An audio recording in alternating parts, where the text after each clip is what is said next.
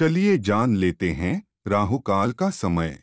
आज है 29 मई, सन 2021 दिन है शनिवार। राहुकाल आज सुबह आठ बजकर बावन मिनट से लेकर दस बजकर पैंतीस मिनट तक रहेगा।